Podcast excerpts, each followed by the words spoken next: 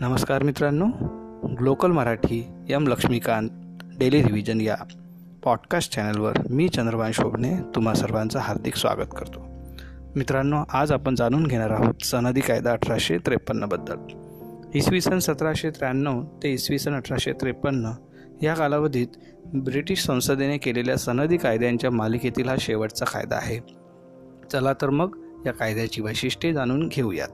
पहिलं वैशिष्ट्य म्हणजे या कायद्यान्वये प्रथमच गव्हर्नर जनरलच्या काउन्सिलची कायदेविषयक कार्य आणि कार्यकारी कार्य यात भेद केला गेला.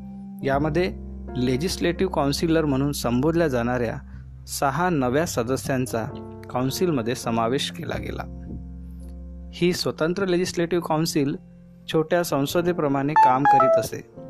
अशा रीतीने कायदे करणे हे सरकारचे विशेष कार्य आहे व त्यासाठी विशेष यंत्रणा व विशेष प्रक्रिया आवश्यक आहे हे पहिल्यांदा मानले गेले.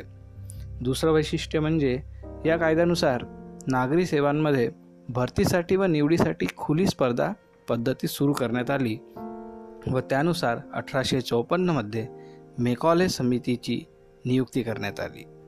शिवाय या कायद्यान्वये कंपनी राजवटीचा कार्यकाल वाढविण्यात आला आणि ब्रिटिश राजाचे विश्वस्त म्हणून भारतीय क्षेत्र कंपनीकडे ठेवण्याची अनुमती देण्यात आली. याचे चौथं वैशिष्ट्य म्हणजे या कायद्यान्वये पहिल्यांदाच भारतीय विधिमंडळात स्थानिक प्रतिनिधित्व देण्यात आले.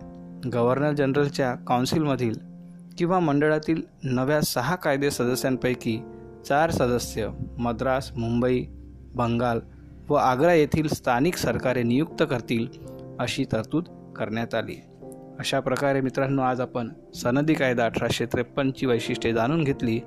यानंतर आपण पुढील एपिसोडमध्ये भारत सरकारचा कायदा अठराशे अठ्ठावन्न याबद्दल अधिक माहिती जाणून घेऊ. तोपर्यंत धन्यवाद.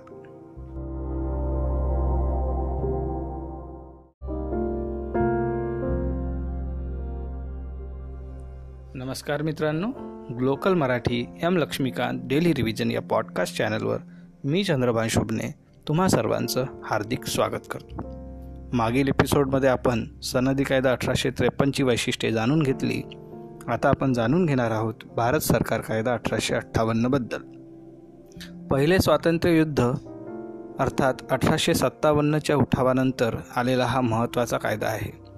या कायद्यान्वये ईस्ट इंडिया कंपनीची भारतातील सत्ता संपुष्टात आली आणि शासनाचे संपूर्ण नियंत्रण ब्रिटिश राजघराण्याकडे देण्यात आले.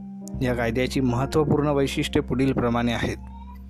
या कायद्यानुसार भारताचे सरकार आता राणीच्या नावाने चालवण्यात येईल अशी तरतूद करण्यात आली.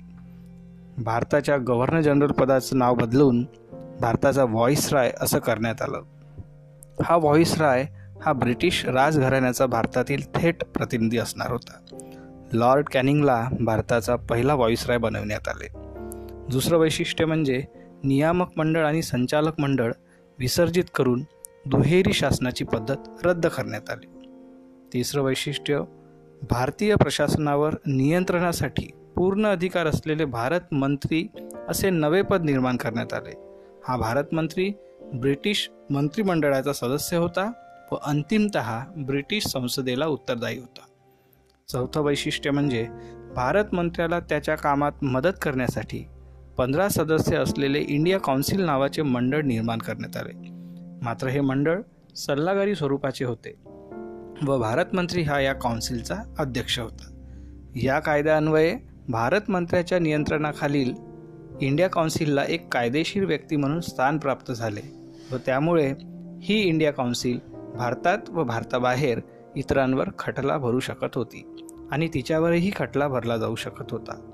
इंग्लंडमधून प्रत्यक्षपणे देखरेख आणि नियंत्रण होणाऱ्या भारत सरकारच्या प्रशासकीय यंत्रणेत सुधारणा घडवून आणणे हे अठराशे अठ्ठावन्नच्या कायद्यान्वये मर्यादित प्रमाणात साध्य झाले व या कायद्यान्वये भारतात प्रचलित असलेल्या सरकार व्यवस्थेमध्ये मोठे बदल केले गेले नाहीत. यापुढे मित्रांनो आपण अठराशे एकसष्टच्या इंडिया काउन्सिल ॲक्टबद्दल जाणून घेणार आहोत. तुर्तास धन्यवाद.